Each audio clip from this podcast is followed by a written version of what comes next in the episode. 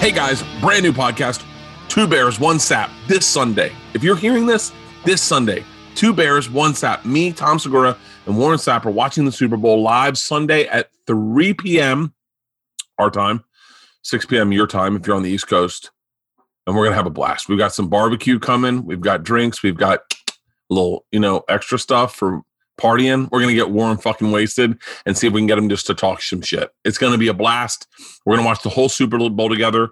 We've got a bunch of sketches we've filmed. We've done some uh, Super Bowl commercial- commercials of our own. And we're going fishing. We'll film that. We'll show that. It's going to be a blast. So check in. It's livestream dot y m h studios dot com. Go to y m h studios dot com. You'll find it. But it's me, Tom, Warren Sapp.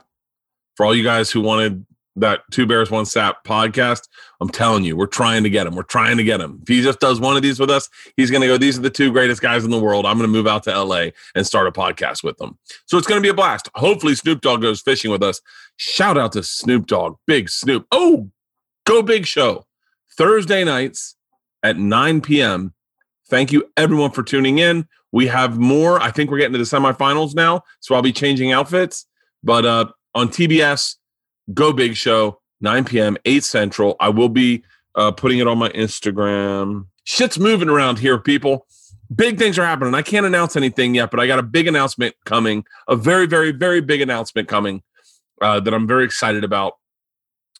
And we're trying to get into the new studio. We have a new Something's Burning that's coming out Friday. Uh, you'll hear one of our sponsors later sponsored the Hel- Something's Burning, and uh, you'll hear that read. Shout out to Tushy.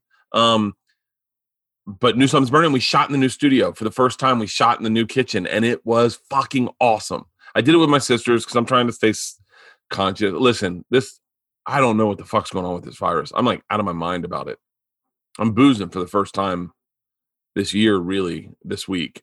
And uh, because it's a busy, busy week. I did a Something's Burning.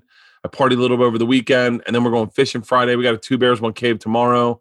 So I'm going to booze a little bit throughout the weekend, and then I'm back on the wagon. Come Monday, come Monday, big shit, big shit coming around the corner. Can't talk about it. Can't talk about it. But we got big plans for the podcast. So we're trying to get into the new studio. Here's what I was trying to say. This virus thing is killing me. I don't want to deal.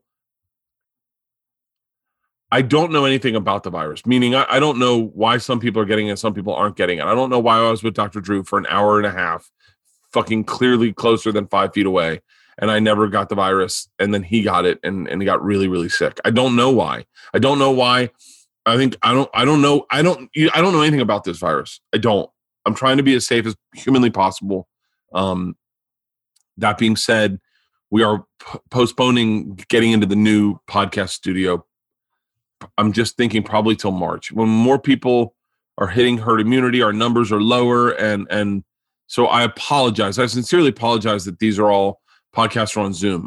It means a great deal to me that you still are downloading and listening the way you always have. We will get in the new studio. Things will change when we get in the new studio. I just, I don't want to deal with the people that, like, look, I got all my friends from Florida I grew up with. This is why I don't talk about politics. All my friends I grew up in Florida are like, dude, it's fine. We go out to dinner. We go to the Bucs games. It's not a big deal. No one's getting it, right? I got those. Those are my friends. Those are kids I grew up with, people I love.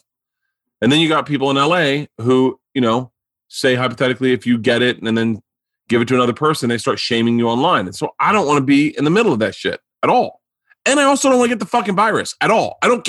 I know that people go, it's just the flu. I, I don't want to get it, because then you hear the one story of the fucking guy getting really sick, or girl getting really sick. Didn't mean to gender exclude there. Uh-huh. You like how woke I am? Tom Segura texted me about good news. Anyway, uh, check out Two Bears, One Sap. When we get into, I know you're like, Bert, hypocritical as fuck. You're doing a podcast with Tom. Tom's already had COVID. Okay. I know, Bert, but he can still spread. Fucking, I'm so tired of this shit, Halston. I'm so fucking tired of it. I am so fucking tired of it. I'm ready. I am ready. Oh, I look fucking good. What the fuck? If you're oh, just- go back to the other one. Go back to the other boat. Yeah, dude. What's up, guys? The traps. one hundred and seventy-two miles this year, this uh, year so far. We're actually, I'm probably at one hundred eighty miles right now. So, ooh, let's see. Oh, this is so good. This is um, I'm I'm I'm having a good year so far. So let's keep it going. Let's try to stay as healthy as possible. I'm not preaching your politics to you. I hope you stay healthy. I hope you guys don't get that virus. I think that virus sucks. My buddy, uh, my, one of my buddies got it and, and it was, had a rough run of it. And it ended up coming into pneumonia and shit. It was just bad. So stay healthy, everybody. I'm going to try to do the same. Uh, let's get into the podcast. How about that? Oh, we have a sponsor. This podcast is brought to you by Peacock. You know who's got a special on Peacock? Maz Jobrani. Maz Jobrani's on the podcast, I think, next week or the week after. What is Peacock? Listen, whatever your funny is, Peacock's got it exclusively. Stream tons of comedy hits from iconic sitcoms to brand new originals like Maz Jobrani's new special, Pandemic Warrior. Bears, Beats, The Office on Peacock. Catch all two hundred one episodes of The Office right now. That is all you need to say to my family. We fucking love The Office. Plus, stream bonuses, extras, bonus extras, and exclusives. Whether you're a super fan or new to Scranton, you'll find something to love. All you got to say is The Office is on Peacock. That is all you have to say. They've got, you can stream every episode, Parks and Recreation, great freaking show. Two and a Half Men, great fucking show.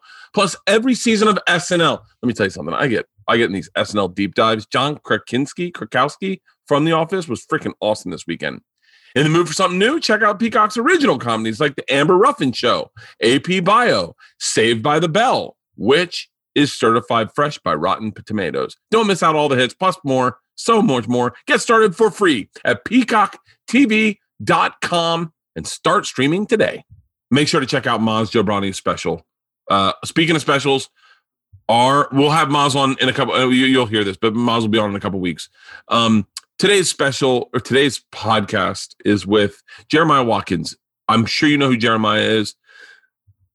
Jeremiah is one of the best hustlers in this game. I really respect his hustle. The way he, first of all, there's a lot of respect about Jeremiah. I respect that it's comedy first, always with him. That silly is what goes to the front of his brain because that's who I am really at heart. It's who Todd Glass is. There's just a bunch of us that love being silly. That's it.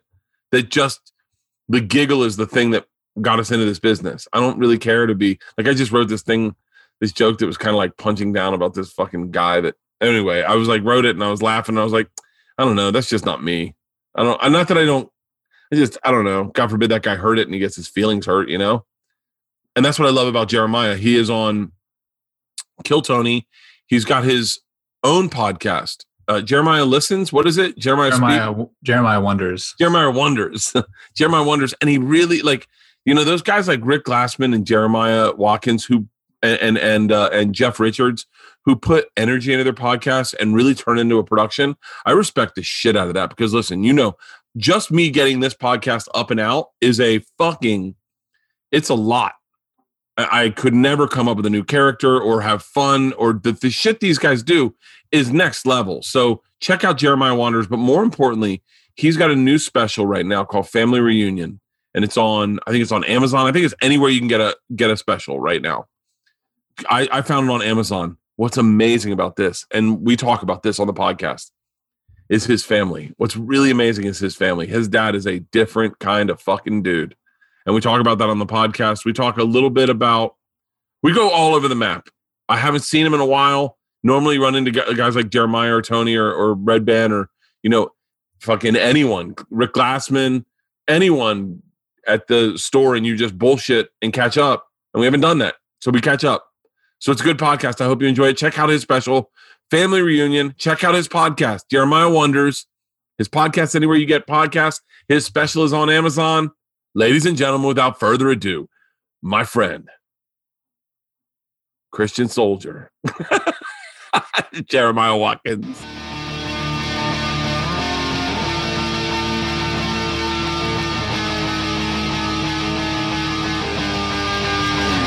This is Overcast. What's up? Sorry, I just got, I just got off the treadmill. It's all good. I, uh, You ready, Halston? I feel like uh, I feel like I can't get anything done unless it's right up against the time. You know what I mean? Yeah, yeah. I feel like I'm, I do better with a deadline. Does that make sense? Yeah, my wife is always waiting on me because I'm like, uh, all right, five more minutes. Like, I'm always like delaying everything. Like, she's like, when are we going to eat? I'm like, seven p.m. And that's like six fifty-nine. I'm like, uh, okay, all right. I'm almost there. Where are you at right now? Are you in, are you still, you're not in Texas still, are you? Uh, no, I'm in L A. Nice. Yeah, how was uh, that? Uh, how was Texas? Uh, it was fun. It was, I mean, it was good to be on the road. Um, I've been touring a little bit here and there, like throughout the entire pandemic. Uh, so Texas was cool. Like Austin was fun. And then I did uh, a weekend in uh, Fort Worth at Hyenas, and it was nice to be in front of crowds again, you know? Yeah. Felt good. Felt really good. And then what's I touring, just, what's, what's touring like right now? Like, are you, are you not doing, you guys aren't doing Kill Tony weekends, are you? No. Uh-uh. You did one Kill Tony show, I think. I, you know, it's funny, man. I, I wonder if I'd be healthier if I didn't know all this information. Like, I, I, I saw the joke post you did about that you were going to Texas, and then you're like, just for the weekend or whatever. But yeah, like, yeah, I, yeah. I follow, I follow you. I follow so many people that I are I'm friends with, and I know so much about what you guys are doing. And then, like, and and I feel like, but I don't have conversations unless it's on a podcast. I know, I know. Well, that's how I feel about. I watch your stories and stuff, and I feel like I'm living with your family sometimes. And then I'm like, I, they don't, they don't, they don't know me. Bert's family doesn't know me. Isn't that weird? But I know really you. Weird. I know you're. I like. I want to talk to you about your dad because I'm fucking blown away by your dad and how the fuck you showed up out of his loins and are the person you are. I mean, I sat on the treadmill the other day after I watched that, and I'm going, all right. So Jeremiah's parents got divorced. His mom married a computer programmer. Like something must have happened for that. We'll get to that. I want to talk about touring though and what it's like touring in the pandemic because I know what I've done. I did a couple clubs and it, they scared the fuck out of me. How many people do you think were at your clubs that you're performing uh, at? One, I would say five hundred. See, all, all the shows that I've been doing have been like real limited capacity where the mo the probably the biggest crowd I did was probably in Tempe. There was like maybe two hundred and some. Oh, okay. Okay. Yeah. I, I was, so, see, I, I was doing them at the beginning of the pandemic kind of mm-hmm. before, but you know, before, like, this pandemic's been a really interesting experience because we haven't really known all the truths. Well, there's been like different layers of like how serious we're supposed to take it. So then we get kind of re-scared and like, oh, am I doing something wrong by going out and doing shows and stuff like that? But I've just been doing the limited capacity social distance shows. And then I just haven't been doing like meet and greets or photos afterwards. I just do like a Q and A from the stage. I'm like, that's great. If you're playing, I was like, if you're planning on saying something to me after the show, like we can do it now. But like my wife's oh. home at pregnant, like she's pregnant right now. Like I can't really risk, like, I love you guys, but like I normally hug you and shake your hands and all that. But you know, hopefully you get it. And how's it been? Has it been good? It's been good. Like people understand, like, and if somebody like, is like, uh, you know, a listener of the podcast or something, or like one of the things I do, they'll, you know, they'll raise their hand and I'll point to them and they'll ask me sometimes super inside podcast question informations, like that. And stuff like that. But I'll, I'll do it from the stage and then I'll try to dig myself out like before I close out the show. Cause sometimes the Q and A is like snappy and it works. And then other times it's like too inside baseball. And then I'm like, I got, uh, I, I got to close this by, show. I got told by Gary Goldman, um, one time I did a Q and A and he was like, he was like very candidly. And by the way, Gary's one of my closer friends that I've ever had in this business. And I respect whatever the fuck Gary's opinion is. I respect. So I don't want anyone to come off and think it was shitty. But he was like, I mean, pretty arrogant considering that you're like not an Oscar award winning filmmaker. And I was like... And I was like, oh shit. But then I want, but then, you know, that one, by the way, that was, that was probably fifteen years ago. I was doing a Q and A fifteen years ago when no one knew who the fuck I was, Jeremiah.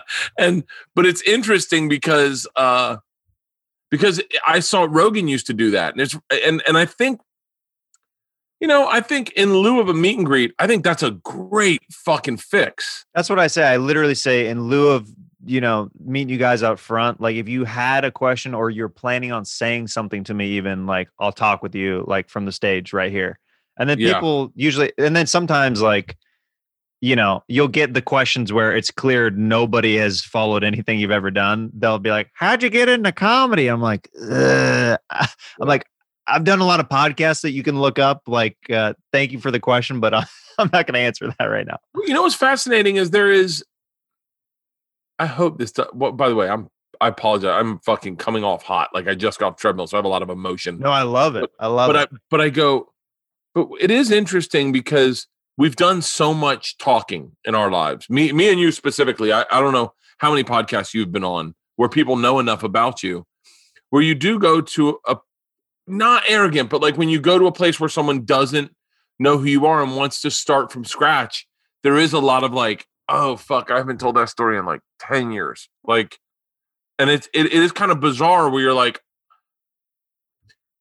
like, I don't, I feel like, I feel like things have shifted from when I started and like David Spade was like, David Spade was like touring, Rob Schneider was touring and, and Kevin Nealon were touring. And like, we all knew everything about them in a weird yeah. way, but without knowing anything about them. And now in a weird way, everyone knows everything about us without really knowing much about, you know what I mean?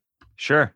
Yeah. Like, I, I just did like, um, uh, I was just doing like press and stuff, uh, for my special that just came out. And I had to do a lot of those early on comedy questions because that's what like the newspapers and radio stations want to know. Yeah. Yeah. And I had to like make it fresh for myself again. Cause I'm like, oh man, I've told this on so many podcasts that, but you know, these print publications and these morning radio stations, they have no idea who I am. They don't follow me or anything. So I've got to like, you know, talk about being from Kansas and that whole thing. And you know, it's like that, being, a, it's like stuff. being when, with podcasts, it's like being a big fish in a small pond. And then, cause we are a community, in a weird way. And then you get out to like regular media stations and they're like, so Jeremiah, so how do you get, how do you come up with your material? And you're like, oh, that, uh, yeah, I don't know how to, I, I'm sure that was an answer back in the eighties. I don't know what to say about that. yeah. Yeah. That's always hard to put that like in, in joke form or something when they're like expecting something. They're, they're giving you the, uh, and you're like, I don't know what you want from me right now, but I don't know if I can give it to you. What was the, what was, are you doing all new material after doing the special? Yes, I have been. Yeah. Fuck. That sucks, dick. That sucks so bad. I hate, like, that is the worst when you got, when like, and, and we all, we all, what's the coolest thing about it is we all start from the exact same place. Yeah.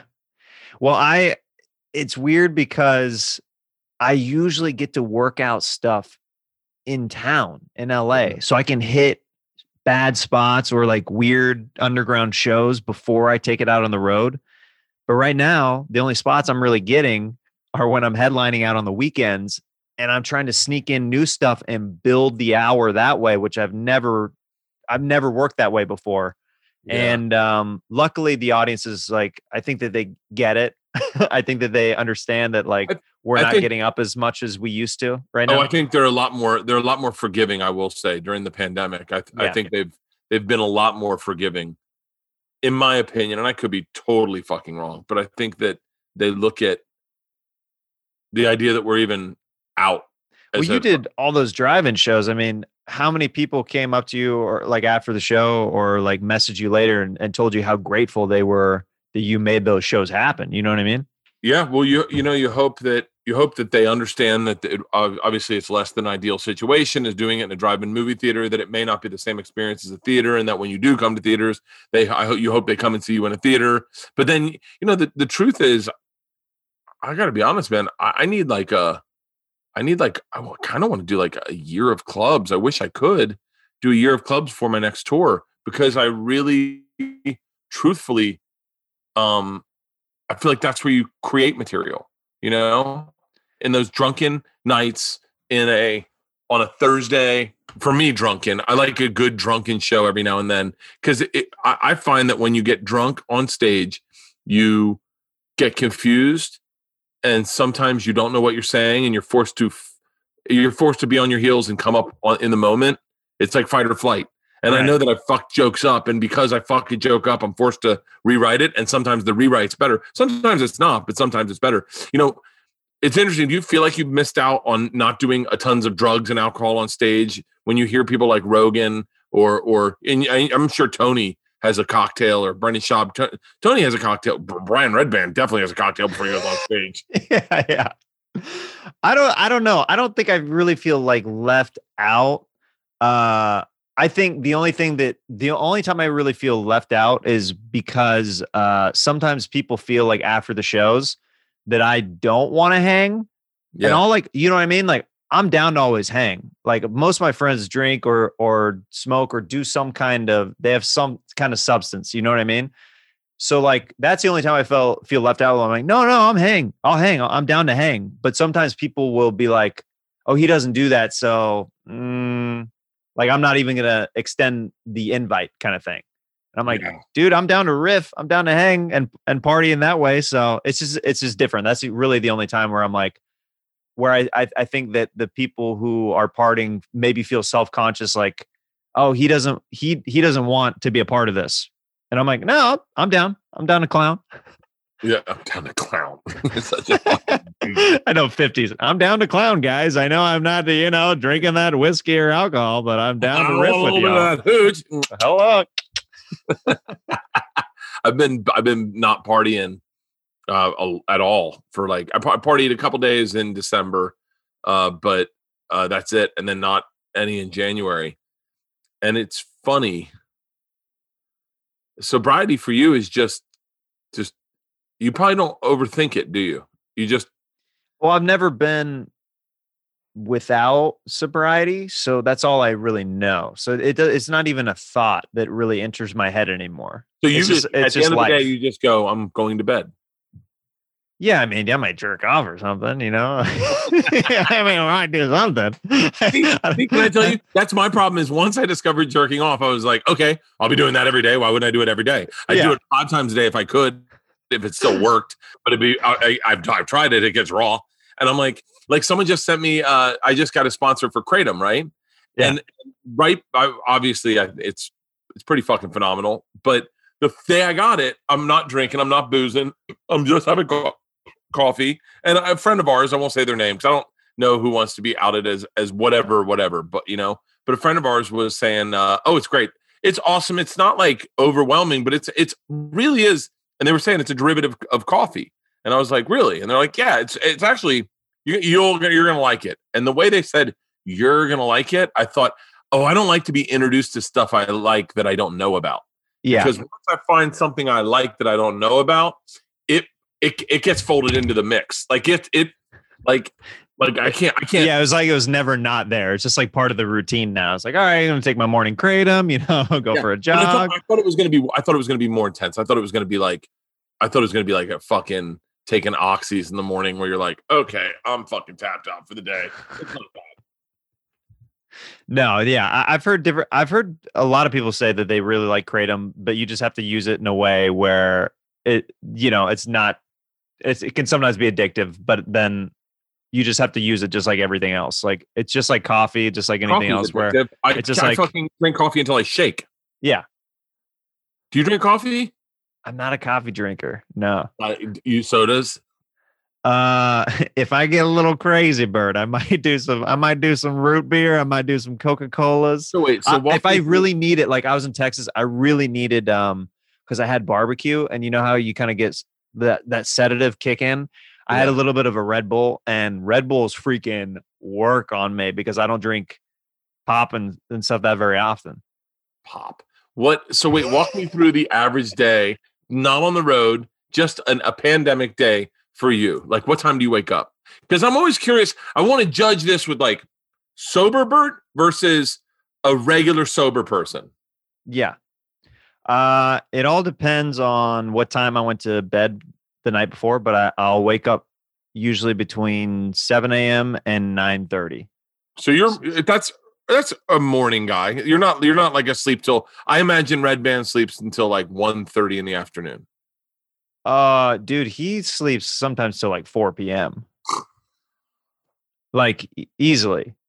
Like I've, I've texted him or something like, and he, he'll text me sometimes at five p.m. saying, I just woke up, but that dude stays up till like eight or nine a.m. Dude. Yeah. He's a late, he's he does like V R and all that stuff. And he, he, yeah. He's a night owl for sure. By the way, I don't want anyone to think we're bagging on Red Band. I love Red Band. And no, I, this is just a schedule. It's just, it's yeah, like I because sometimes people, I, I I know I've been sensitive when I hear people talk about me and and they're being complimentary, but you you you kind of hear it sideways and you're like, what the fuck, man? Like I, I do shit.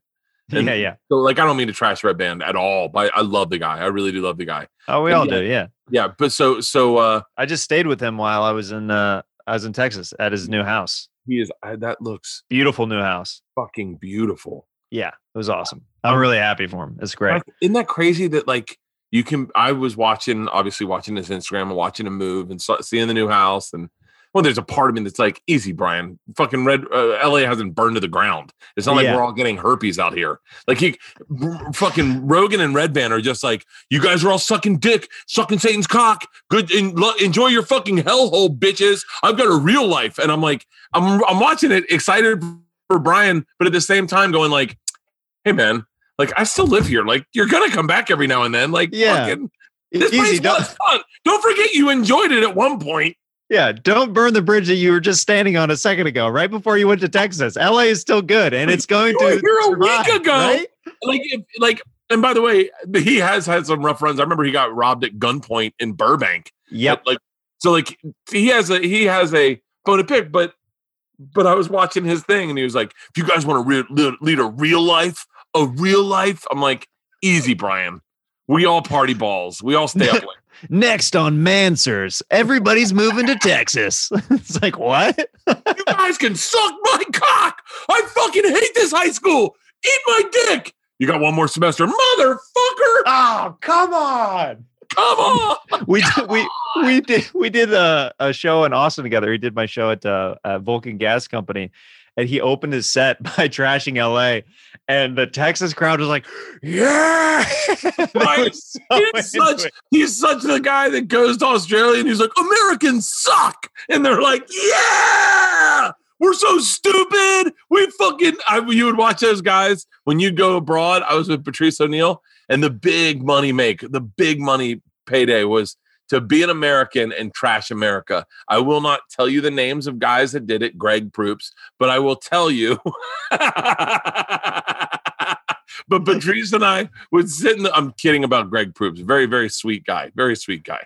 But uh, but I w- you would sit in the back, me and Patrice and Voss would sit in the back and watch people trash America. And and and and look, obviously, you know, America has a lot of Uh, issues, especially more so now than ever. Yeah. But it's like it's like talking shit about your mom to your friend, and then yeah. you're like, and then your friend starts bagging on your mom. You're like, bitch, she's my mom. You can't talk. Yeah. I said she's a bitch. You can't say she's a bitch. Yeah. Oh, totally. You know. And so I, I we, it was always such an easy move. It was like, just can can you not write material that transcends, you know? And but that, no, that's I'm, what I always felt about like friends who like told me graphic stuff, like sex stuff about like their girlfriends or whatever. I'm like, don't tell me this stuff. I have to look at her the next the next time we eat dinner or something. I'm just like, like keep that side to yourself. But uh, but I'm glad Brian's doing well. It, it yeah. looks, I'm I really, I really do love that guy. He's the sweetest guy. Oh yeah, and uh, and and I'm happy that he's happy because, you know, I I feel like uh, I feel like all of us during this pandemic kind of got a tad bit lost, and just, and I'm not gonna lie to you, if I, if I didn't say it, it made me a little jealous to see people starting new, and and like Theo's moving to Nashville, and and Steve Burns moving to Nashville, and everyone. I mean, did Hinchcliffe move to Austin? Yeah, he and Brian uh, live there now. Yeah, is, is that's in, that's interesting for Tony. I wouldn't think Tony would move there, but but I guess, you know. Yeah, it makes sense. I, Tony was such a guy that wrote on every T V show, you know? Well, it's interesting now with, now that Zooms have been introduced, like into the lexicon, like, yeah, like my buddy, like Willie Hunter, he, the, his last multiple jobs, he has not gone into an office and he's been staff writing like through Zoom. So like, yeah. that's a direction that now that they're like, oh, we can do this now. So or you might be able to, they don't even really need, Uh, you know, all Tony needs to do is send in his fucking material. I mean, yeah. It's really all you got to do is send in your material. I don't need you to be in a room with me. I don't even want to go to the office. Right. This podcast is brought to you by TurboTax. Look, no two people are alike. No two tax returns are alike either. Thankfully, TurboTax Live has the experienced tax experts who are ready to listen to you, learn about your unique tax situation, and help you get the best tax outcome. Maybe you got married this year. Maybe you have some questions about how that affects your filing status. Maybe you want an expert to review your return so you don't miss any deductions on the new house you just bought. Or maybe you want to hand the whole thing off from start to finish. So you you can focus on your burgeoning baby photography career. Whether you want to file with the help of an expert or expert or let an expert file for you, TurboTax Live tax experts give you the confidence to know that your uniquely you taxes are done right. Intuit, TurboTax Live. This podcast is brought to you by Raycon. I have my glass of wine. I just got off the treadmill. And if you look very closely, you can see my Raycon earbuds. They are freaking awesome. I use them on the treadmill. I've got actually three pairs on the treadmill because I keep them on a rotation of charging. And I steal them. I put them in my bedroom because I don't know if you're like me, but I love listening to the podcast. Or I'm listening to Jocko's audiobook, but I can't do it with laying in the bed. So I throw on my Raycon earbuds. They're tiny and they make all the difference. No dangling wires connected to something. No stem. So you're hurting this part of your ear. They're just tiny little earbuds, stylish, right in your ear for a more discreet look. They're built to perform anywhere, anytime with water, with the sweat resistant, with me. And the Bluetooth pairs quickly with my uh, my phone. It's enough battery for like six hours of battery, I think, of playtime. So you can pl- unplug for a while and and just rotate them.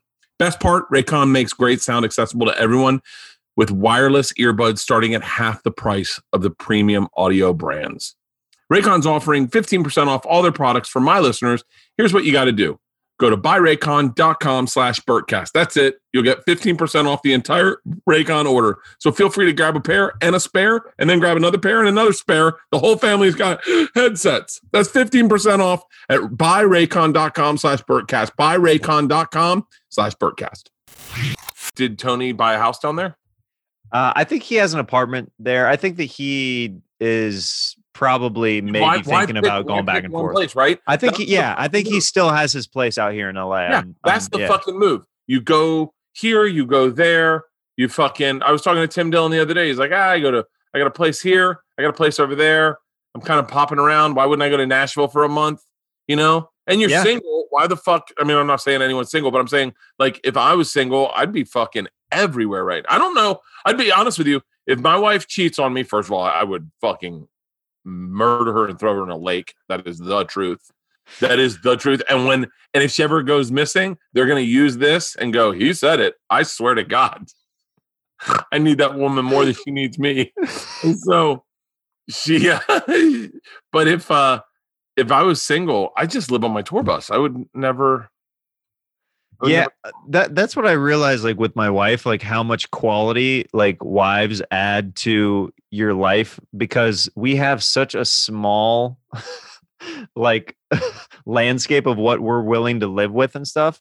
Yeah. Like just like looking around your place, like you see decorations and stuff like that, where if you were just a bachelor living on your own all these years, we would be living on tour buses and we wouldn't have anything hanging up on the walls. And it would just oh. be like stuff in boxes and like, you know, disposable dishes and stuff like that. And then you're like, oh yeah, I'm, I'm truly alone.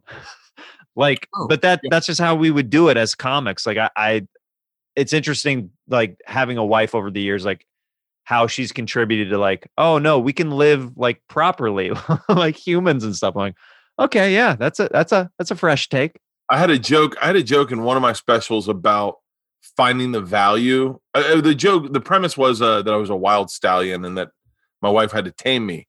And at a certain point, uh, the taming was when she'd go to pet you and you'd, at first you're like, I don't want to wear khakis. And you're like, oh, and then it makes sense. You're like, yeah, maybe I should go to the dentist once then more, more than one, every once, every ten years.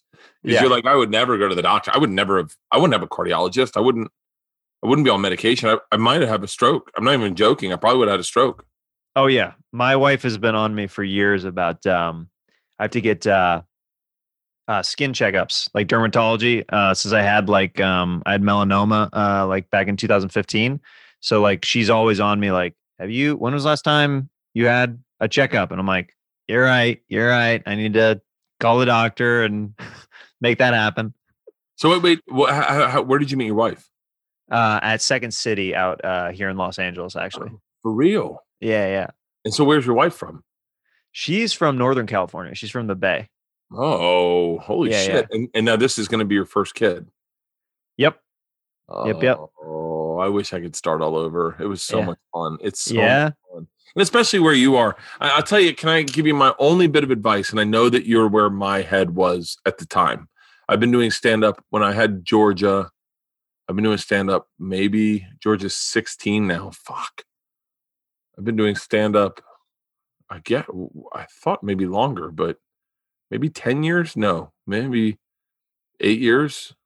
I've been doing stand-up eight years when I had Georgia. God, that does, that seems so irresponsible. Now that I say that, I'm like, the fuck, man? I was, I didn't even, I wasn't even making money when I had Georgia. Like I had oh, wow. T V shows and stuff. I'd had T V shows, but I, and I knew that I was maybe going to get another T V show at some point. But like I wasn't making road money on the road. And my biggest mistake, and and and look, you're gonna make mistakes like this and you, you can't overthink it.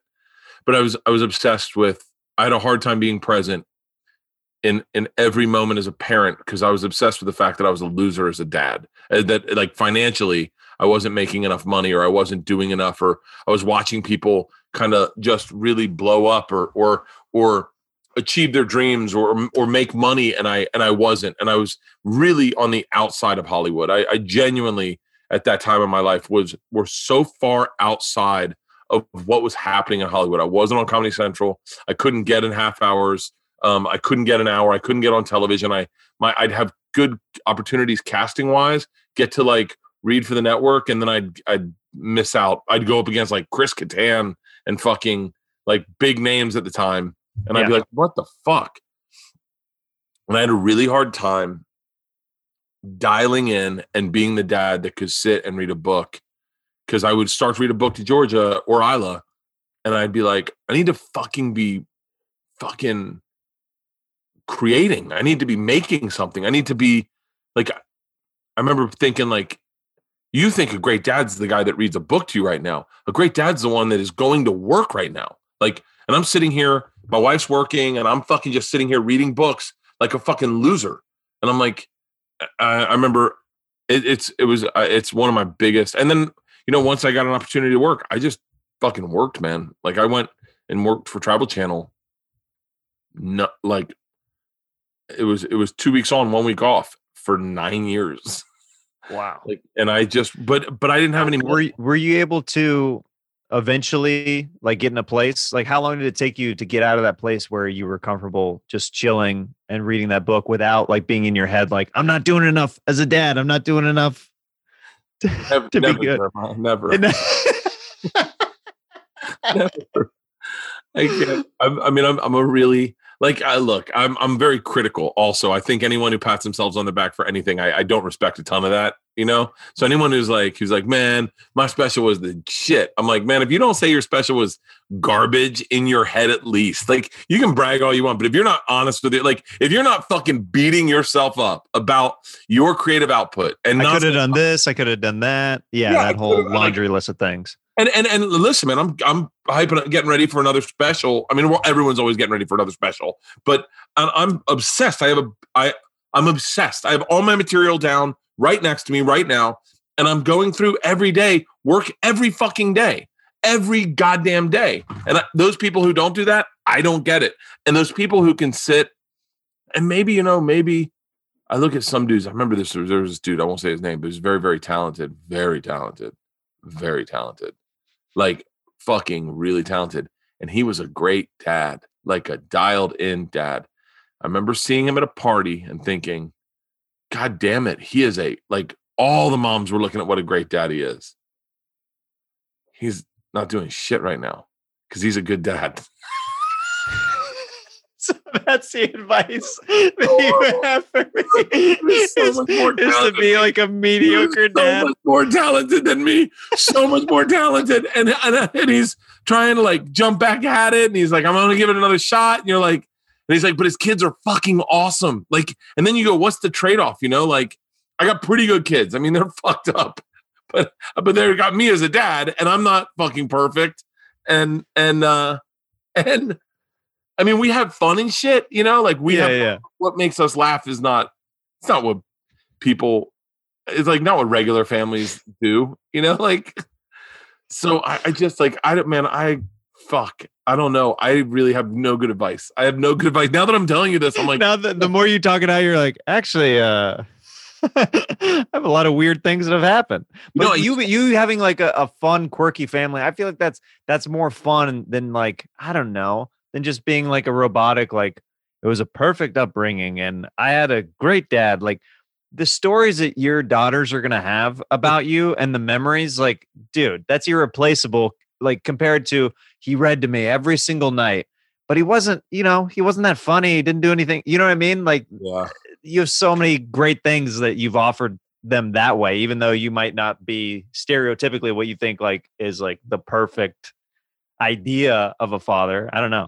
I used to hang my hat on like, you know, it's funny and you'll, you'll run into a lot of this, you know, when, once, you, once you have a kid and you're still doing the road and you're still working and you're getting jobs and connecting with other dads on airplanes at airports was always a real treat for me. Cause you would, cause we were all, we were all the same type of dads. Like any, any dad at an airport, any dad at an airport on a Thursday is the same dad as you. Right. So you're going to, you're going to run into dudes. And I'm, for me, it was always at the bar, but I remember hearing other dad's stories at airport bars and being, and feeling good. Like I remember one dad was, one dude was coming back from, uh, I don't know what war we were in, but like Afghanistan or something, or, you know, and he was coming home and I was like, yeah, I was like, how long have you been gone? And he was like, two years. And I was like, what? He's like, yeah, two. And I'm probably, I'm probably exaggerating now because of the story. I'm sure it was eighteen months or some some shit, whatever. But I was like, fuck, seriously? He's like, yeah, man. He's like, you know, I was like, how can you do that? And he was like, it's a job. It's what, I mean, like, it was so matter of fact. He was like, what are you talking about? It's what I do yeah. for a living. Yeah. And then I was like, I remember taking solace in that going, oh, yeah, this is what I do for a living. Like, everyone's got to pay bills. Certain people uh, go down one hundred eighty feet and work on on. and weld at one hundred eighty feet underwater. That's what they do for a living. Yeah. So if people go out on a crab boat for six months at a time, that's what you do for a living. And I think there's a, there's an elitist, especially in Hollywood, that you'll run into, especially when your kids start going to preschool and like grade school.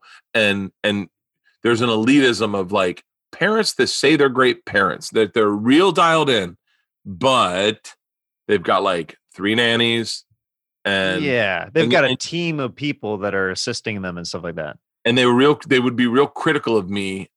Like, so you just, I remember, I remember a dude, I remember dudes saying to me, so you like just every weekend you're gone. And I was like, yeah. And they're like, you just go every week, every weekend, like Thursday morning, yeah. you leave. I was yeah. like, I leave Wednesday night.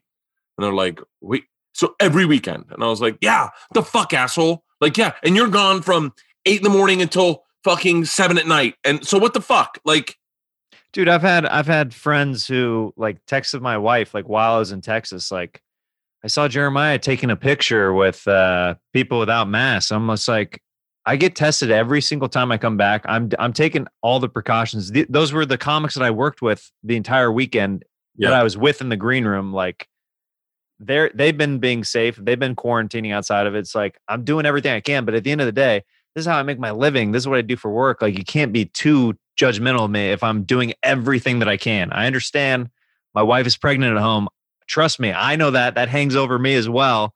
When I'm going out on the road, I'm trying to, you know, be safe for myself. Yeah. If a green room starts getting a little bit too busy, I pop out. Like, it happened a couple times over, over the weekend where some comics are piling in the green room. And I was like, eh, I don't want to be a party pooper, but I just gotta, I gotta bounce. Like I just, yeah. Yeah. And, and and you know what? Cancel culture has permeated this virus, and there is a there is a tinge of people wanting to go.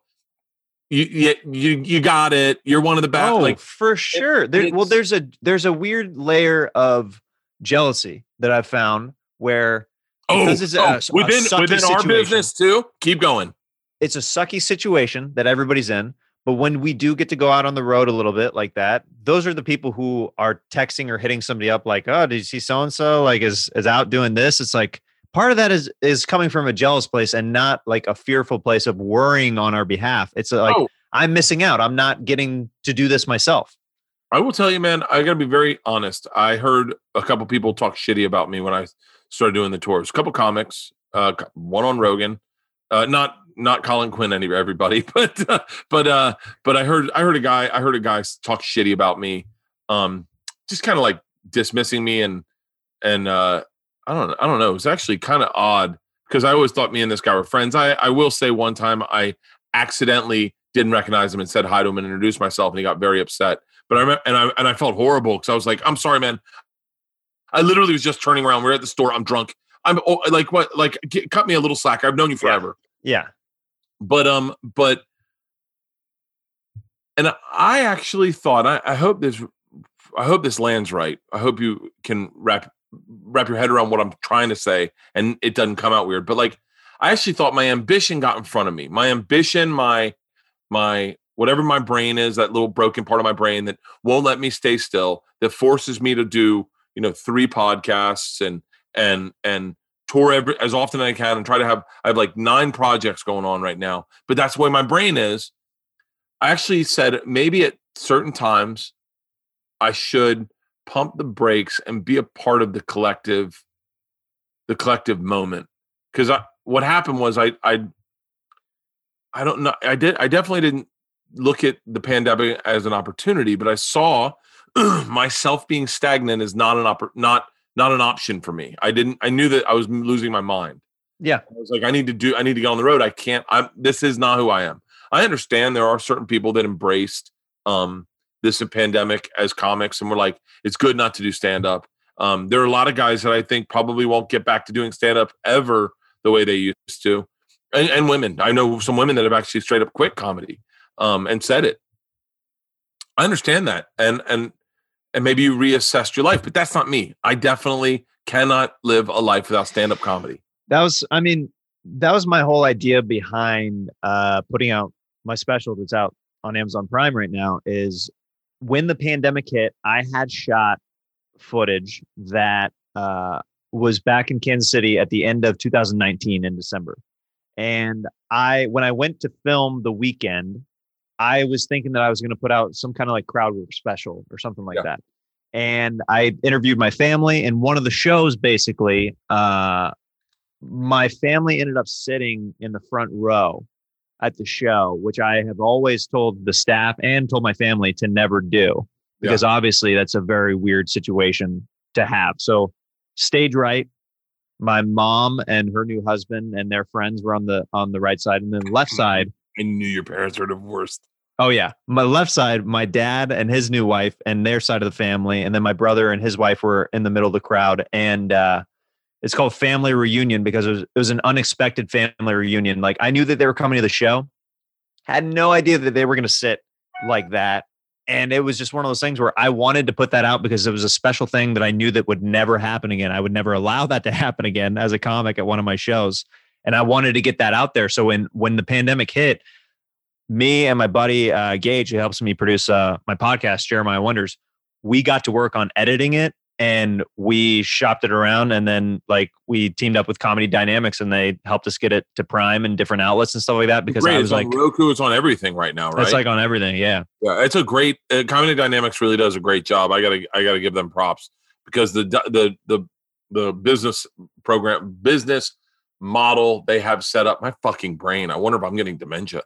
But the business model they have set up is where you, you put out a special and you can access it fucking anywhere. Yeah, it's it's super. super accessible, which has been, which has been cool. Cause you know, some countries don't have certain platforms or whatever. Oh um, dude. I remember first hearing you needed to, um, Bill Burr, I, Bill Burr said to me, it's like, I played fucking India. And I was like, what? Yeah. He was like, fucking India. Can you believe that? And I was like, Jesus. He was like, dude, fucking Netflix, you know? And you're just yep. like, whoa, like you that know, reach that reach though. That reach is insane. Yeah, yeah. A lot of a lot of our a lot of people in our business, and and let me also say, I don't blame them. Um, I know. I, I'll be very honest. I know for a fact when uh, I got started, some people, uh, Brian Callen and Brendan Schaub started were the first people I knew touring. Mm-hmm. I remember getting a text from someone. They're like, I was like, wait, are people going out on the road? And they were like, yeah, Brian Callen and Brendan Schaub are doing, uh, and granted, they both got COVID the first week. yeah. Yeah. They both got COVID right away, but they, they went to Arizona and basically just went, come on, oh, baby, come on, baby. Who wants to do a meet? Yeah, right. Rip a mask off. Right. Let me put on your mask. Oh, it's a cool mask. Let me try it on real quick. Oh.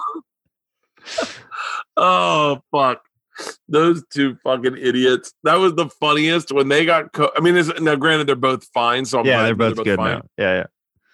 But th- when they got when I was out that week, I want to say that was, and we had already planned this whole tour, and I've been just, and I remember everyone shitting on them, just trashing them because they got COVID, and they got COVID, and they were touring, and see, everyone needs to, and and and when you're, and I was, I was starting a tour, and I was literally like, okay. I realize right now this business is not, we are all on our own little islands right now. And everyone's looking at this as like, everyone was looking at this as me against the world. Like, what's going on with me? How come am, now am I, it, it was a real assessment of like, hold, hold on. Like, how come I'm not going out and doing the road? Like why? And, and, and a lot of it turned into like, you know, only a few clubs were open, but a lot of people trashed Brian and Brendan. And I thought, I thought I'm doing the exact same thing. I know Rogan's about to do the exact same thing. I, if I'm, I'm, I apologize if I make assessments right now that are inaccurate, but I think Theo is doing the same thing. I think mm-hmm. uh, a lot of a lot of comics were out touring that were maybe and, and like Nikki Glaser did some dates. Whitney Whitney uh, Cummings did some dates. Taylor Tomlinson did some dates. I did like, date. All- I did dates. I literally had to have a couple of the clubs cancel on me a couple times because I yeah. was I was going to go. I was like, this is how I'm making my money. So like, I'll do whatever to make it happen. And and I think some people were like, how much money do you need? And you're thinking, it's not for me. It's not, it was nothing was about money. I did not, I, I, I would, I would be honest and say that, um, you know, drive-ins are not as financially uh, as, as beneficial as theaters. Theaters are a much better play. Oh, for but, sure. Well, but, when I saw you doing that drive-in tour, I was like, this is like just as much for Bert's fans as it is for him. Like, I know, was, like, like how expensive. It was a lot for me. It was a lot for me of like, I wanted to get out. I was cooped up in my house. I'd been sober for like sixty days and I, and I was just losing my mind. I was losing my mind and I was coming up with these ideas and there was no outlet for them. And so, and it, so what was the feeling that you had to feel like you, you said you might want to feel like you were part of the collective and, and slow down. Like, what is, was is, that? Is, you know what? I, I actually said, um, I wonder if my ambition is, is not great for the community, meaning sometimes ambition can get away from your ambition can ostracize you and and and you look like you're just like fuck everyone else, I'm doing my own thing, which everyone should do. But I remember at one point thinking recently, you know, that tour was amazing. It was a great experience. It was fucking one of the coolest things I've ever done, and I would never trade it for a million years. But at the risk of having say like I'm going to use a person that is my friend, right? But like at the risk of having, say, you know, Bobby Kelly or Rich Voss look at me and go, dude, I thought we're not, I thought we're, none of us were touring. Now, I, now listen, I know both those guys are working so that I can use them mm-hmm. as examples. Yeah, yeah. But like at the risk of having people I respect look at me and be like, real cool. We're, I, I thought we were all taking a break. Like, so you, so what? We're not all taking a break. Now I got to go book dates and be unsafe because I can't rent a tour bus and go like it's it's it is it's it's a weird thing. So maybe you felt a little bit of pressure in that regard as oh, a comic. I definitely, felt, to, yeah. I definitely felt pressure of people trashing me. I definitely felt it. I definitely felt people going like, and I would internalize that and go, maybe I should have been a little less ambitious. Maybe I should have been. Maybe I shouldn't have been trying to like. Even now, you still feel that? I, I you know. I don't because I, I don't know, man. A- anytime like I, anytime that I've like tried to be, because I'm a workaholic, I, I try to be as, as part of as many things as possible. And I don't, I don't know. I don't feel like uh, I personally, when I see comics doing a lot of things, that makes me want to do more things. It just like, it inspires me more than like makes me want to throw shade at things. Because if you're able to still do things like go out on the road and also hold down Two Bears, One Cave, do like Something's Burning, do the Bill Burr podcast as well as your own. I'm like, I got to get to work if this guy is able to do this much stuff. So I just, I don't know. I look at it a different way. Maybe comics look at it in I a different some, way. I think some comics, I think some comics I don't know, man. I all I know is I just it like there were times where my feelings were hurt right by people that I thought I was friends with saying like negative things about me, and I was like, I was like, man, I'm just like in my head, I was like, we can all do something, like could just think out of the box, And then, and, and just, I called my agent and was like, hey, I want to do drive-ins. And my agent was like, that's not a thing. I was like, see if we can make it a thing. Now, maybe that's privilege. Maybe that's like a, a privileged comic getting to say, you know, hey, I, I'm make, make something happen for me to my agent. Maybe not every comic has that uh, ability or, or opportunity. And, but I was like, but I definitely felt guilty that like, I, I was having all this fun and I was going out and I was doing sold out shows in beautiful locations, in my opinion, at a crazy time in our world. And I go, and, and what's interesting is I talked to a good friend of mine and, and you're a guy we both very know very well, who's touring, and asked me not to tell anybody. And he was like, you know, comics are really being really shitty about it. And I was like, yeah, like that is fucked up, is that you're not taking anyone's work away. You're simply saying, hey, listen, man, I'm willing to do the extra legwork to try to stay safe. I'm, you're healthy. You you don't have any health concerns. The, the, the numbers, if you do numbers on this virus, you are ninety-nine point nine, ninety-eight percent going to be totally fine getting this virus. Like, even if you got the virus in where you are, I would say almost one hundred percent chance you're going to be fine. And you're being safe, and you're doing half-sold rooms, meaning like it's socially distant. You're doing, you're following all the rules, and yet some people will still be shitty about it. And I think I got, I, it, it frustrates me. It frustrates me because that's not, it's, it's very indicative of where our country is right now. Is everyone wants to be on a different team, you know? Yeah. I mean, I, I've had some close friends, which I've been surprised by, like say some stuff about me on, on podcasts or something, you know, catches you off guard once yeah. in a while. We're like, oh wow. Okay. Um, but at the end of the day, you just kind of let it go. And I'm like that, those were fleeting thoughts.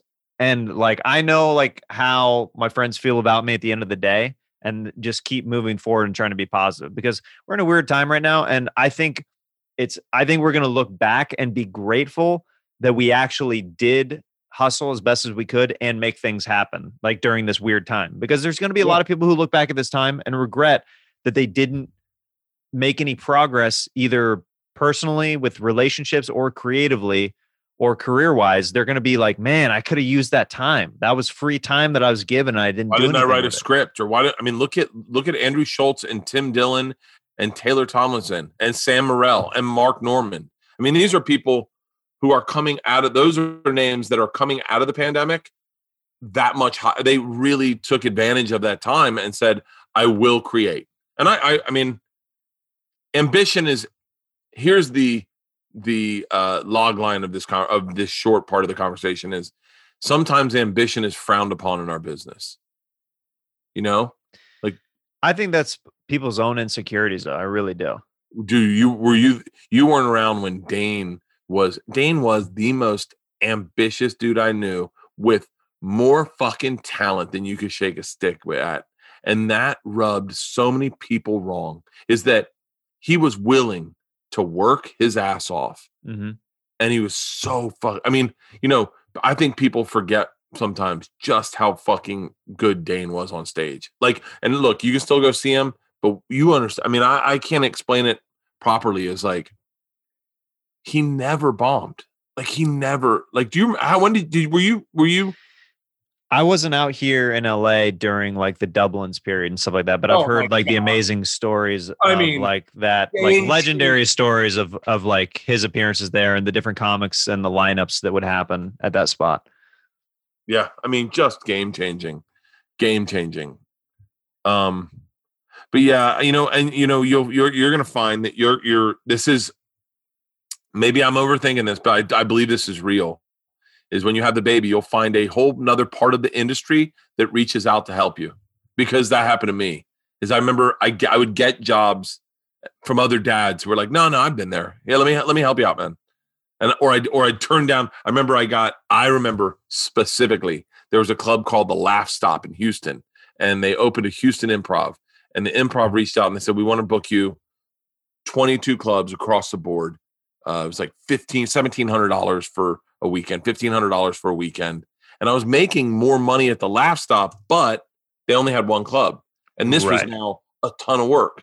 Me and Ian Bagg were both working the Laugh Stop, and they gave me and Ian Bagg the same offer. And we both left the Laugh Stop and went over to uh, the Improv, and the owner of the Laugh Stop called Ian Bag and was like, dude, you're fucking dead to me. Go fuck yourself. And Ian was like, hold on.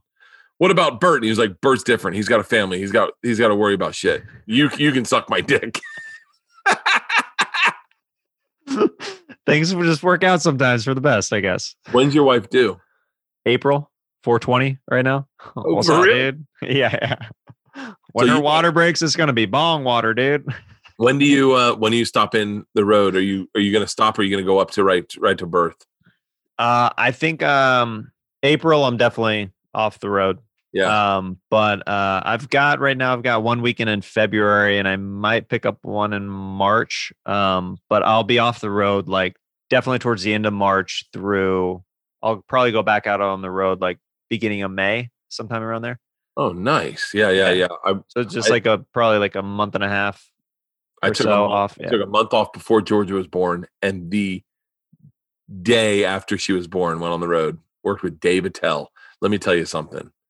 Every fucking stand-up comic that's had a kid would take that weekend. Of course.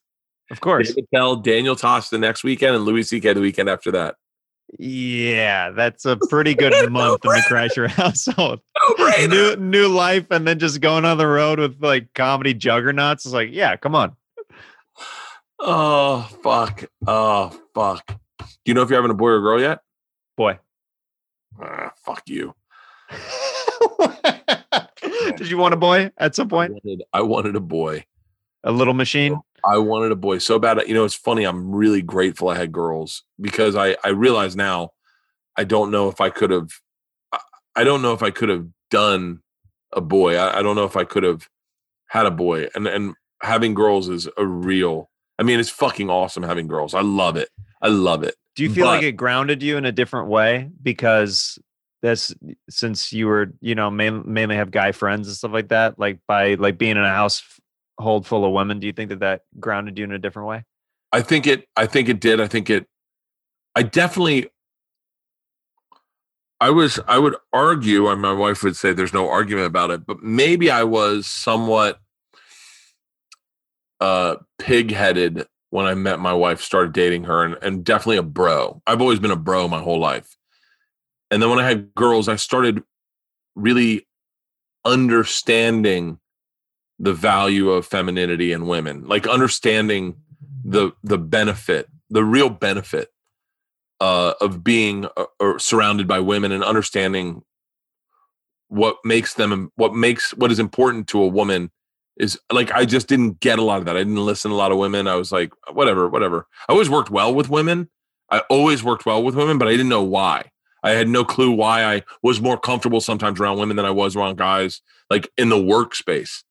And uh, and I will say now it has been a blessing being around, I will say, two very strong women, my wife and Georgia, because they are both very opinionated. And then fucking Isla Kreischer has been a gift from the gods, because that is like, that is like the fuck. She is like, she's less like a daughter and more like my best friend's little sister that I get to hang out with, who's like fucking hilarious and you can't get enough of. And, but Georgia is like, will call me on shit consistently. And it's frustrating as shit. And sometimes I say really meatheaded stuff and she'll call me on that. Like, oh, I, I fucking, you don't tell me what to do with stand up. I fucking pay for everything around here. And she's like, what did you just say, mom? And I'm like, don't you call her in here. Yeah. Like, this is between you and I at the moment. Yeah, you're fucking, oh, you're going to call your mom, little bitch. And like, I'm like a horrible, horrible, horrible. Are you going to call her on the cell phone that I paid for? yeah, yeah. Go, go ahead. Call her. Go, go ahead. Yeah. Um, but, uh, But it's been it's been really. Oh, I definitely wanted a boy. When when they told me Georgia was a girl, I went fuck. And Leanne was like, "Don't say that out loud." And I was like, "I just fucking didn't want a girl." But yeah, I would. I feel, I feel like that's a lot of guys just in general, just because we maybe think that it might be easier, or it might be. It's just what we know. This that's what we are equipped with. It's just as simple as that. Oh oh. Trust me when I say raising women, raising young women is goes against everything I've every granule instinct I've ever had in my life. Everything. It's like, you know what it is like? It's like breaking up with chicks. It's like, you know, remember when you got your heart broken when you were in like in like ninth grade or tenth grade or first freshman year of college, you're like, I'm just going to go drive by her house. And your friends are like, don't do that. And you're like, well, what? Why not? And they're like, I'm going to, I'm going to call her. And they're like, do not call her. And you're like, she's out of the bar with her friends. I'm going to go. Why wouldn't I just go to that bar? I know she's there. She would, if I was broke up there, I want her. And they're like, Jesus Christ, what the fuck is, that is like, what's like raising a daughter. Every instinct I have is the wrong instinct, the wrong fucking instinct. And so I, it's been a real eye-opening. I feel like if I had started to date a new chick now, I'd be so much more grounded. And they're like, why are you so grounded? I go, oh, I had daughters. You'd be like, oh, that makes sense. Bird is a catch now. I mean, Jesus, he listens and yeah, he, he's in therapy. Like I, I, I had a problem at the very beginning of, um, in the middle of this pandemic, I had a problem with um, losing my temper and raising my voice and not and not listening. Are you a yeller? I like. Do you do you explode? Do you get to that place where you start yelling? No, I, I, I think I don't know. I think that I. Here's the deal.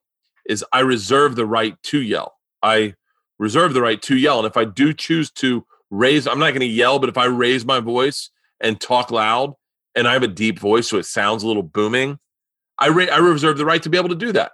And I was told at one point that that is not cool.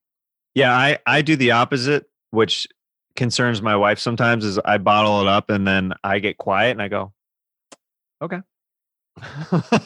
like, and, and she's like she's like this is she considers that worse sometimes. She's like, sometimes I just wish you'd yell at me, and I'm just like, no, that's not how I do it. No. And so I, I went I got into therapy, and I was like, uh, I'm gonna I'm gonna go to therapy um, because I don't I want everyone to feel heard, and I want everyone and I want to feel heard. And my therapist was like, fucking hit it out of the park. He was like, right now you're in a toxic place in your head and you're having feelings that you shouldn't share. So he's like, don't, he's like, tap out. He's like, if you feel like you're like spinning out, go to your room and spin out by yourself. And then wake up the next day and don't talk to anyone. Wake up, bring a bottle of wine in there if you need to, but do not leave that fucking room and go to sleep. Spinning out is just code word for jerking off. Just jerk off and go to sleep. Spin out a little bit. You'll be set, man. Like, you're a therapist, you're telling me this? Like, dude, sometimes you gotta come to relax, all right? You gotta jerk off and punch a wall. And so yeah, it's totally fine. Yeah. So he goes, so I did it one night. I got, you know, what was happening was it was a, it was a weird control thing, is that my daughters had an ability to spin me out, and they were they didn't notice and they didn't care. And I was like, I was like, can't everyone tell I'm in a bad fucking spot? Like, fucking chill the fuck out.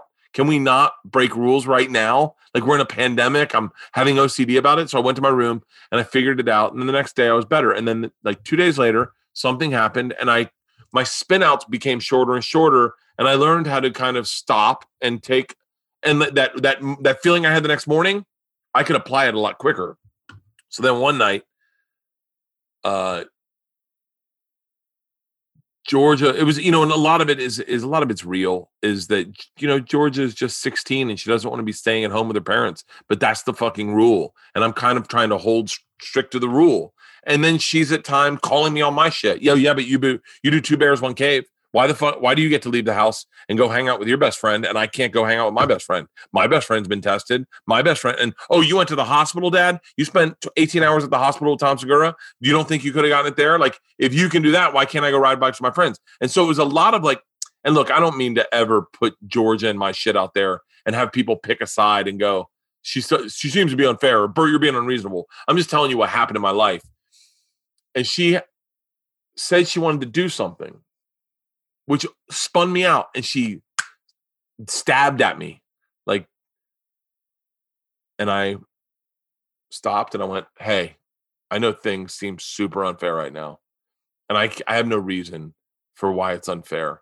And I and I I listened to what she said and I responded, and then everyone and then I deflated the situation, and everyone was cool, and she was all right. She's like, I'm sorry, and I was like, it's fine, and then everyone was cool, and then I was like, hold on.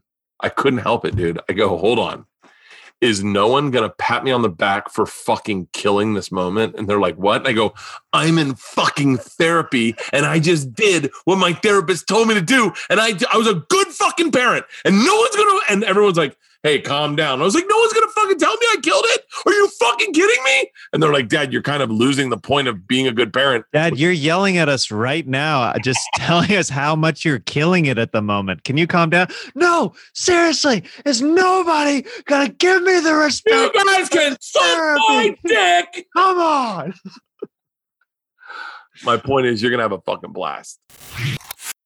Today's podcast is brought to you by something we cannot keep in our pantry, Magic Spoon. I love cereal. I love cereal in the middle of the afternoon. After I take a nap, I take a morning and afternoon nap every day. I like something sweet, but here's the thing. I don't want all the carbs. I'm trying to stay low, low, uh, low carb, keto. I do keto most. That's why Magic Spoon is freaking awesome. If you're trying to cut down the carbs, sugars, unhealthy foods, you can basically have a bowl of Magic Spoon and it, it, it, such good freaking cereal that you don't feel guilty about. eleven grams of protein, zero sugars, only three net grams of carbs in each serving. And they got four flavors. They got cocoa, that's Isla's favorite. Fruity, that's Leanne's favorite. Frosted, we gave to my nephew, and he just eats them without putting them in milk. And fucking blueberry is through the roof. They're amazing. I swear to you, they are amazing. Keto-friendly, gluten-free, grain-free, soy-free, low-carb, and G M O-free. Come on, son. Go to magic spoon dot com slash Bert to grab a variety pack and try it today. And be sure to use, sure to use our promo code BERT, B E R T, at checkout to get free shipping. Free. I've been hanging out with Bill Burr too much. And Magic Spoon's so confident in their product, it's backed with a one hundred percent happiness guarantee. So if you don't like it for any reason, they're going to refund your money, no questions asked. That's magic spoon dot com slash BERT and use the code BERT for free shipping. Thank you, Magic Spoon, for sponsoring this podcast. This podcast is brought to you by Tushy. Listen, there's a new Something's Burning coming out Friday. I think it's Friday. And Tushy, I got Tushy to give me a product, so I give it to my sister. Her son loves our Tushy. He sits on it and just sprays his ass. So I said, you know how Teddy just sits on our toilet all day long and just sprays his ass? She's like, yeah. And I give her the Tushy. It's technically been around for centuries, but it, it, they've been hideously expensive, costing thousands of dollars. That's why I'm introducing you to Hello Tushy three point oh modern bidet attachment. It's here to level the playing field. Stylish, eco-friendly, easy to install, and affordable. And, and what's great is those wipes you've been using, they're horrible for the environment. The Hello Tushy three point oh doesn't just clean your butt with precision stream fresh water. It cleans itself before and after the use with the Smart Spray automatic self-cleaning nozzle. Attaches to your existing toilet. N- requires no electricity or additional plumbing. And cuts tape, paper, toilet paper use by eighty percent. So Hello Tushy bidet pays for itself in just a few months. Because with Hello Tushy, you don't wipe at all. You just poop, spray, get up and go. I love it. I love it. Listen, here's the deal. If you got poop anywhere on your body, would you just wipe it off with paper? Fuck no. You would wash it off with water and get it off your body. That's why I'm telling you, this sprays directly on your ass, removes the poop completely, so you aren't sitting on bacteria all day that leads to nasty things like hemorrhoids, yeast infections, U T Is, and itchy assholes and skid marks. Bidets are all over the world. Just get one for yourself. I'm telling you right now, you save the money on toilet paper. You're going to make your money back in a couple months. You know, I mean, I, you, I, I use a little bit to pat dry, but that's it. Fresh water on your ass, not toilet water. Let me tell you something. Go to hello tushy dot com slash Burtcast to get ten percent off your order and free shipping. That's hello tushy dot com slash Burtcast. Get ten percent off your order and free shipping. I promise you, you will thank me when you see me next time in person. But we'll wrap up soon. I'll get you out of here. But tell me, I want to know, I, I watched the uh, clip of your dad and how from the outside, I will say, how very different the two of you seem. And I'm curious about that upbringing. I'm curious about, I'm curious, I'm curious about a lot. I want to know a lot about your dad. And I, and I say that because the older I get, I get, the more, the more I appreciate men older than me, where I go, life wasn't what it is today. The, where, where we are today, where everyone kind of calculates what they say or what they may put out there, or you double think like a tweet. I was going to tweet out today. Um, there's more progress is made between nineteen hundred and nineteen ten than, uh, dot, dot, than, than any time in history proved me wrong. And then I realized that maybe there was maybe no social progress made then. And then I was like, oh, I don't want to put that out there. I'm just saying that the Wright brothers flew. There was a war between Russia and Japan. Like I was in my head, I was just, I wasn't thinking it through. Right. When it seems like to me, like your dad seems like a very unfiltered guy who lived a very, uh, very thumbprint, unique life. Oh yeah. So he just did my podcast, Jeremiah Wonders. And it's honestly, your podcast, I, you've, you've, you've had some fucking bangers. I've had some, I've, I've had some, some good get. You'll have to do it sometime because I think uh, there, there's a segment that I do once things chill out and stuff like that. There's a wig segment that I do where we put on wigs and we do impressions and different characters. It's a very riffy kind of podcast, but I like to sit down with sometimes some people, depending on who the guest is, I kind of try to tailor it to them. So it's my dad. So we just did literally uh, a fireside chat in his backyard in Missouri. And it was wintertime, and we just did it in uh, December. Um, and we sat down, and I asked my dad a ton of questions that I have either always wanted to ask him or I've been curious that I've been thinking about over the years and stuff like that. And he told me all about, because my mom was his third wife. So I wanted to know about the first two wives. How old is your dad? He is seventy now.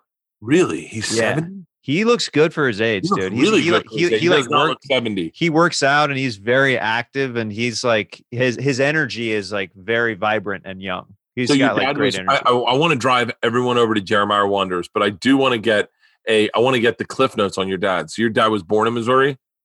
He was born, I believe, in Mississippi. And he oh, was a wow. uh He was born in Mississippi, and he was a uh, a missionary's kid. So he grew up in the Cayman Islands. All right, let's let's slow roll this. So you're yeah. talking about a missionary's kid, born in the Cayman Islands in the seventies. He was born in like nineteen forty-four, I'm guessing, nineteen forty. Uh, he was born in nineteen forty-nine. forty-nine. Okay, we had just. Yep. So his his dad was a his dad did was his dad in World War One. Uh, World War Two. World War Two. I'm sorry. I'm World War Two. Yeah, yeah. By the way, I'm obsessed with history right now. Yeah, my uh, my his his dad was uh uh is in was in World War War Two, and then uh, my dad was in the Marine Corps uh, reserves. Was he? He was. Did, he did not go to Vietnam. No. Okay, so a missionary kid raised in the Cayman Islands. Mm-hmm. Big was your dad big with the water and boating and stuff like that? Uh, just fishing and just like more just like just. They live by the water. So they were at the beach like every day and stuff like that. So he, he still loves the water. He loves going to the ocean. Like we took like uh years ago, we took like a, a road trip to Florida. And it's like one of my favorite memories with my dad. We bought boogie boards and like, we're like down in like Destin, Florida while he's like on a sales trip. And he was like, he was like racing cars at night. Like he, he has a, he has a need for speed. Like he, he has to like calm himself down. He like, he saw the movie, uh, The Transporter when it came out with Jason Statham, and it, like he got all excited and and he started like trying to race people in the streets and stuff like that. Like my dad's like very like he gets in his like modes of excitement. So your dad, uh, big family or just your dad? Uh, I he has a a sister and a brother, so okay. I have an aunt and uncle on his side. Yeah, and so then your dad, did your dad go to college? Uh, he did. I think he went to M U, but I don't think he graduated. I think that he, I think that he ended up working, um, just different jobs. He started like making good money, like outside, like, like hourly, like he was like working at Hallmark at one point, and he was working, um, at, uh, some different like factories and stuff like that. And then he, he, he sold everything. He sold like A C, he sold fences. He's done phone sales, like siding, so, like everything. So, so a very, like, I think I would have made a great salesman. Very personable, dude. Super personable. He, I mean, he, he can start cutting it up with somebody immediately. You'd love, you'd love to be in the same room as my dad. I loved, I loved your dad. He shoots from the hip. Yeah. I loved your dad for the fucking thirty seconds you put up on him on Instagram. I was like, oh my God, how the fuck are they from the same? How, how is that? Cause your dad, the question you asked your dad, feel free to answer. You say it. Yeah, yeah. I said, I said, do you remember the name of the girl that you lost your virginity to? And he goes, no, uh, she was a prostitute. I had to pay for it. I was like, what? I found out on that podcast. I found out in that moment that my dad lost his virginity to a prostitute. He's where, never told where, me this. Where? Where? I'm curious. What was this? This was in Missouri. He drove to downtown Missouri.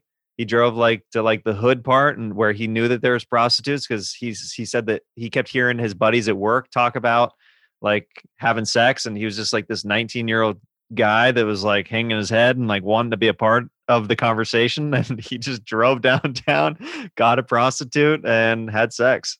Shut up. And this is after he grew up so religious. What kind of religion? Christianity or Christianity? Like- missionary's kid. So he had, uh, but not like, not like a weird Christian. Um, I mean, I don't know how, what, what, what your caliber of weird is like in well, that. I don't know, like, I, like, I don't know if it's like, uh, like, I don't know if it's some offshoot of a church that I like, like rattlesnake shakers or something. Oh, it wasn't quite that extreme, but, um, it was called Church of God Holiness, which is very strict, where like the women are not, they're not supposed to like wear makeup. They're not encouraged to wear makeup or jewelry. And, and the men are supposed to like wear pants. And that's not like, that's fucking stupid. The fuck, you got a bunch of frumps in your, in your congregation. Uh, Lord, thank you for delivering all these sixes here. They could be eights if we just fucking combed their hair, but they look like a bunch of loose cannons. Gentlemen, no wonder your dad didn't lose his virginity until he was nineteen. Yeah, yeah. I mean, because everybody had like, uh, and that, and the church that I went to, all the women like put their hair up in like Wait, buns. Did you go to this church? I grew up going to, to that church. Like, for that, real? Yeah, I grew up, dude. I grew up super religious. So yeah. I grew up, I, I I grew up going to like church camps and stuff, where in the summer, middle of July and August, super hot outside, we had to wear pants to outside church. No A C, and they're just these wooden, like cardboard fans that you'd fan yourself with, and they had Bible verses and hymnals on the back. That was all it had on the back of them, and you just fan yourself while you'd watch like these two-hour sermons in the middle of summer. Just like so your dad, your dad remained religious. He he's been like this, it, yeah. like he's it's been real up and down. It's been extremes with with my dad his entire life. Really? Does he drink? Yeah. Like, well, he has and hasn't. Like, he he's had actual issues with it, like where like he had to, you know, he, where he like did the classes and stuff, and then he would like be completely clean. The classes, like A A and stuff like that. Oh yeah, yeah. I was like, yeah. I was like, they have classes about drinking. I want to say, yeah, yeah. yeah. It's a night school. Uh, you do it every night. I would pass hate out those classes. yeah, I would be like, right. This guy's a fucking natural. This guy's great. Yeah, uh, you yeah, top of your class. You definitely be valedictorian in that uh, in that night school. Uh, so yeah, my dad has like been all like very up and down with um with the extremes of being religious to then having nothing to do with it, then to being saved again, and like that whole thing. Like I've gone through many different uh, phases with my dad over the years of of his uh, like belief system and stuff like that. He's always believed in God, but there's just like how strict he is and how much he enforces it in his own life has changed like drastically over the years. That's interesting. I believe in God. I, I believe in God. I think I'll be the one of those guys that gets to heaven and God goes, and I'm like, oh shit, there is a heaven. And he goes, you fucking idiot. Yeah. He's like, I knew you always wondered, but like, yeah, I, I, you've been praying to me this whole goddamn time and you wondered. And I'm like, yeah, I mean, I don't he know. Uses his own name in vain. Yeah. Oh, God. Oh, me. And so, um, and that's interesting. What was your mom? Was your mom a religious person?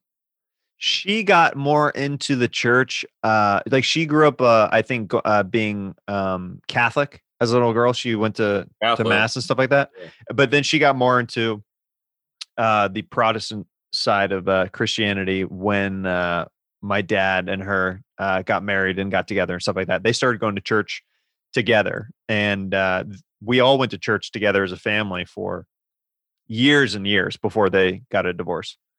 Really? Yeah. And then, and then, what was uh, what was what you do? Why why did they get divorced? Just just grew apart. Just, yeah, just marital issues that they started having over the years and stuff like that. And then, like you know, you you, How old you, were you? you I would when the, by the time they actually split up, I was seventeen, so I was like oh, a junior in high school. That. Yeah. It still sucks. My parents split up when I was twenty-one, I think. Mm-hmm. And I had fucking issues with it. I had legit issues with it. Like I went, th- started going to therapy, but I was, I was never, I've never been, I've never been like a, I've always been like a boy, you know, like I've never been, I, I've never, my whole life, I feel like I've never been one of those people that goes, no, I understand that this is tough, but I, I can get through this. I've always been the person that internalizes it and becomes a drama queen and like right. falls apart. And I think my, my brain leans that direction. I think it thinks it's more fun, honestly. Mm-hmm. Were you t- was it tough for you when your parents split up? Uh, I think it definitely was. Um, yeah, I mean, because it, it was just such strange extremes. Uh, like I grew up knowing one thing, and then the rug was basically pulled out from underneath me because my my parents started drinking and doing like drugs and stuff like that. Uh, Did like, we talk about this before? We didn't um, talk about this. No, I don't think so. We talked, we talked a little bit like on uh, the last time I was on a little bit about my parents' uh, divorce, how they would like get into it with each other, like when they started like fighting and stuff like that. But my dad told me I've like, he told me like on the podcast that I just did with them, because my mom started dating a black guy uh, right after they split up and they like moved in together. So I kind of had like a black stepdad for uh, a few years, like after they split up. And my dad said on the podcast, he started, and I didn't know this about him. He said, yeah, I started dating a, a black girl after uh, your mom and I split up to get back at her. I was like, what? To get back at her? What are you, what, what game are you guys playing? Oh, you think you can get one? I can get one too. Yeah, it's like, what are you talking about? Oh, that's hilarious. That's hilarious. And so, So then did you, did you and your dad fracture for a while and not, and like, cause when my, my parents split up, I kind of distanced, distanced, distanced myself from my dad purposefully. Mm-hmm. Well, you know, what's kind of difficult is, so when my parents split up, we were given the decision of where we were going to move. And that, you know, like, who are you going to move with primarily? That that's hard, like as a as a kid to be like, I'm choosing this, because my sister and I moved in with my mom, and then my brother moved in with my dad. For real? Yeah, yeah. Shit. So that so that was that was hard for sure. And then so oh, was your brother your brother oldest? Yeah, he's uh he's thirty-five now. Yeah. So my sister and I were at my mom's. My brother like. I think that my brother did it out of solidarity to my dad because he didn't like want to, you know, all the kids, like that's a hard choice. Like when you start like choosing sides like that, yeah. That's really the hardest thing, because we were a little bit older. So like we had to make the decision, but we weren't quite old enough to be like fully established adults yet. So we were like, I guess we're going over here. And then I'll just go and visit my dad out, out where he lived, like out in Stillwell, Kansas, like kind of like more country side of, of Kansas. Uh, and my brother and him lived like bachelors, just like really? Complete, like, you know, just like food everywhere, guns out on the tables, just like, just like whatever, like, you, you know, just complete like Dudeville is like the complete opposite, like where my mom's house is like super clean and everything's like put together and stuff like that. So yeah, it, it was real weird. I got to listen to this podcast with your dad. I, uh, I, I, I was very fascinated very quickly. I went, whoa. Yeah. Yeah. There's a lot of gold in there. Uh, the, the, um, the people who've watched it so far, like I've already told me, they're like, this is one of my favorite podcasts you've ever done, just because it's, it's such a raw, honest conversation, and he doesn't hold back at all. We even bring up, like, I asked him some awkward, awkward questions because I, I wanted to ask him where he was at, because I wanted to tell him where I was at with like different beliefs and stuff. I brought up like, I was like, what do you think of gay marriage and stuff like that? Which he's from Kansas and, and, and Missouri in that area and stuff like that. So he, he's a, a much more conservative guy. And uh, so we really start dissecting, and we go into some awkward stuff where it's like, you know, this is my viewpoints being from L A and like how I've grown as a human and like where I'm at now, somebody with gay friends and, and, and somebody who is a little bit more open to, you know, the new age, this new world that kind of that, that we're living in. And, and he's kind of set in like the past a little bit, but we had a dialogue about it, which was like, I don't know. I feel like that's a, a great way and a, a great healthy way to kind of just have a conversation about things like without rather than arguing about it, just being like, this is my viewpoint. What is your view- viewpoint? I'm genuinely interested to hear why you feel this way. Yeah, that's fascinating. And I, I don't feel like, you know, maybe you're not allowed to say this anymore, but I don't feel like pe- you're, whereas I may not agree with whatever your dad's view is, I don't know what it is, but whereas I may not agree with it, I do think it is important to have those conversations and let those conversations be heard. You know, one of the things that really bothers me, and I, I heard someone heard someone talk about this recently, was like, you know, it was Miss Pat maybe said that there's a lot of homophobia within uh, the Black uh, community.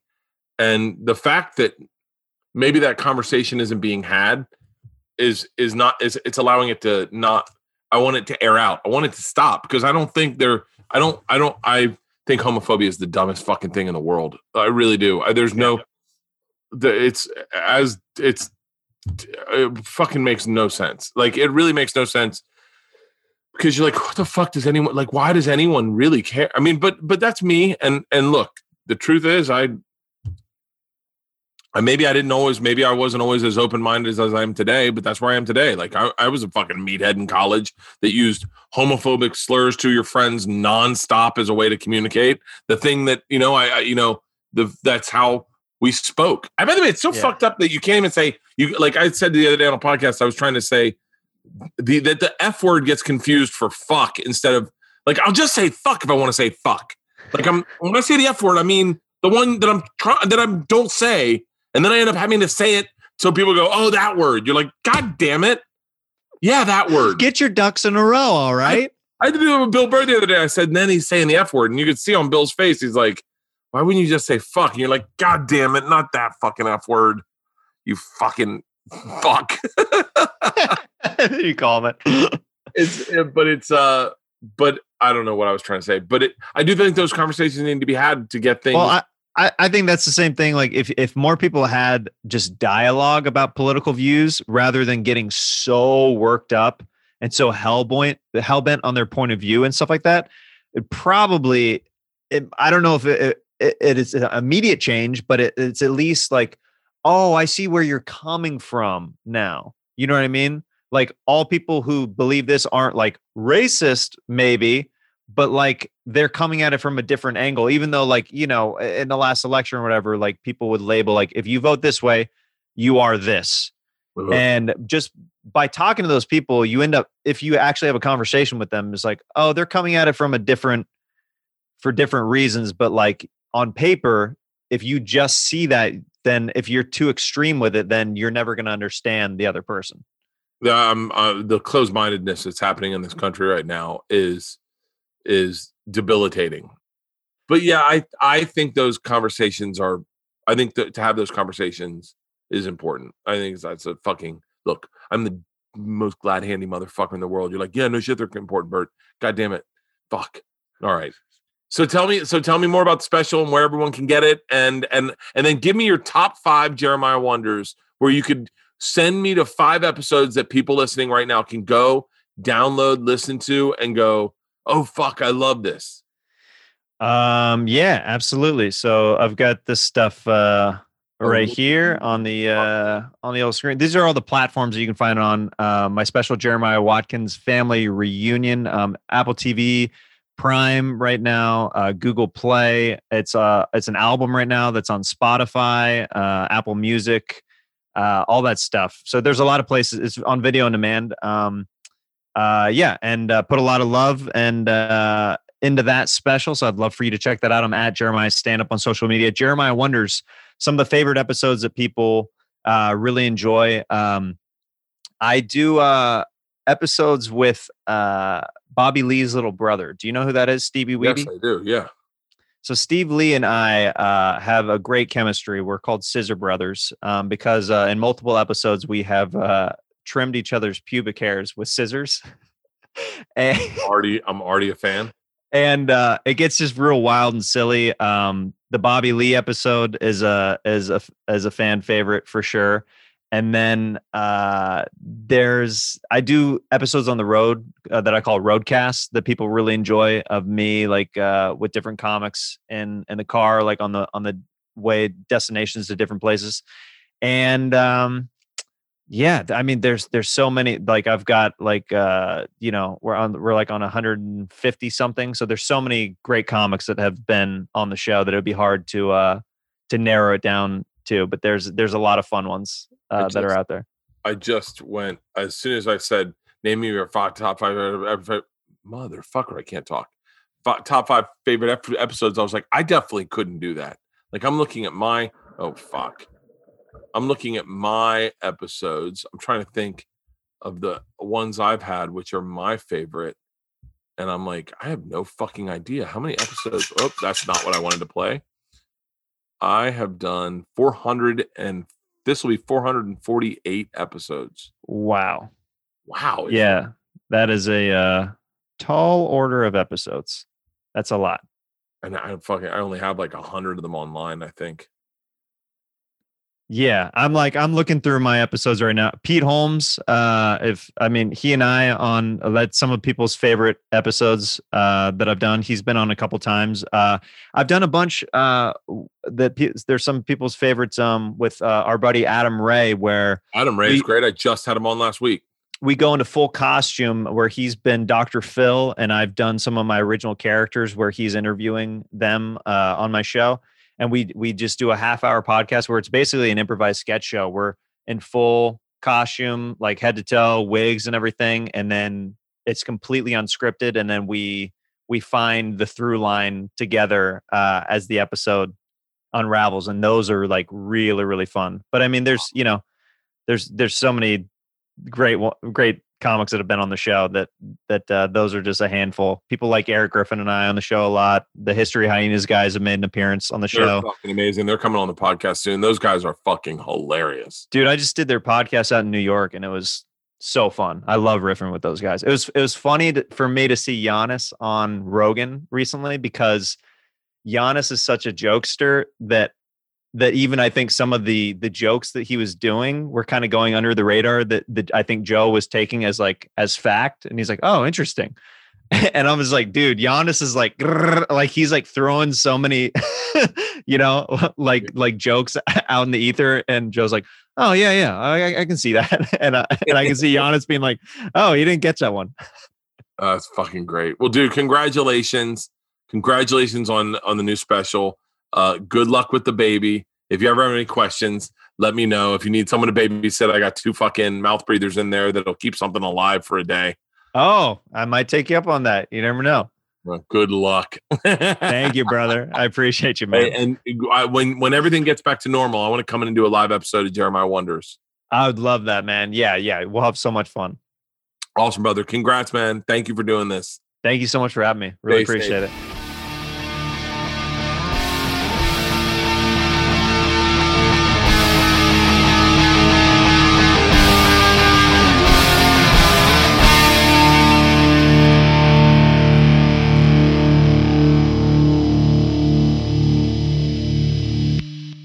This episode was brought to you by The Machine.